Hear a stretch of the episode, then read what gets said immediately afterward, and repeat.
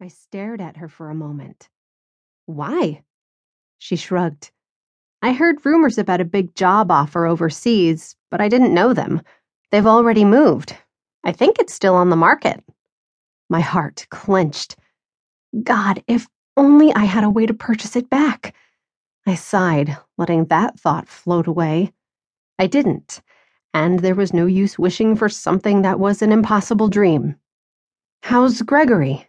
I finally asked to change the subject. Daisy's eyes shifted away. Oh, busy as always. But I guess I knew what I was signing up for when I married him. If he didn't look so hot in a suit, I'd have given up on him long ago. I gave her a small smirk. Is he working today?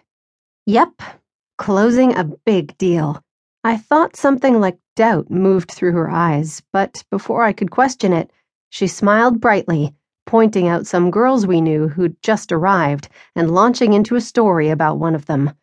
I nodded, drifting off again, as my eyes moved over the people at the garden party, laughing, talking, and enjoying appetizers and cocktails. All so carefree. Why did I feel so trapped? Trapped, standing here in the middle of the wide open lawn, the summer sun shining down on me. Trapped and restless. It didn't feel like it was only the financial issues my family was facing, but I couldn't put my finger on it exactly. There had to be more, though, didn't there? More to look forward to once we were able to get the business back on solid ground? more than the world I'd been raised in the world of endless social events, shopping, and surface chit chat that these days went in one ear and out the other. I couldn't help it. I'd thought working as the vice president at our family company would fill something in me that felt empty, but it hadn't. It was challenging, Stuart ensured that, and it was interesting and fulfilling in its way, and rather than simply being the figurehead I could have been, I chose to be very involved with the business, getting my hands dirty, so to speak, along with the rest of the staff. But it still didn't offer that something I'd been hoping it would provide. Oh, shut up, Lydia. You don't even know what you want.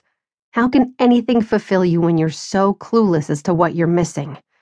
Shut up, Lydia. Shut up, Lydia. Lydia! my stepmother said, seemingly coming out of nowhere, air kissing my cheek, the heady fragrance of her perfume, the Chanel number no. 5 she'd worn ever since I'd known her, lingering in the air around me even after she'd leaned away to air kiss Daisy. I barely held back the sneeze that threatened. Daisy, darling, she said, and Daisy greeted her with a small smile. Ginny, I muttered, taking a long drink of champagne. You look perfect as always. My stepmother ran a hand over her sleek blonde updo, not a single hair out of place. Why, thank you. And you look. Her eyes ran over me, assessing my outfit a nude maxi dress with a floral design. Lovely. I resisted scowling and instead took another sip of my champagne. No one had the ability to make the word lovely sound critical, quite like my stepmother. Ex stepmother, actually. She had recently remarried. Is that from last season? She couldn't resist adding on. Of course it was from last season. Ginny was well aware of Stuart's and my financial situation.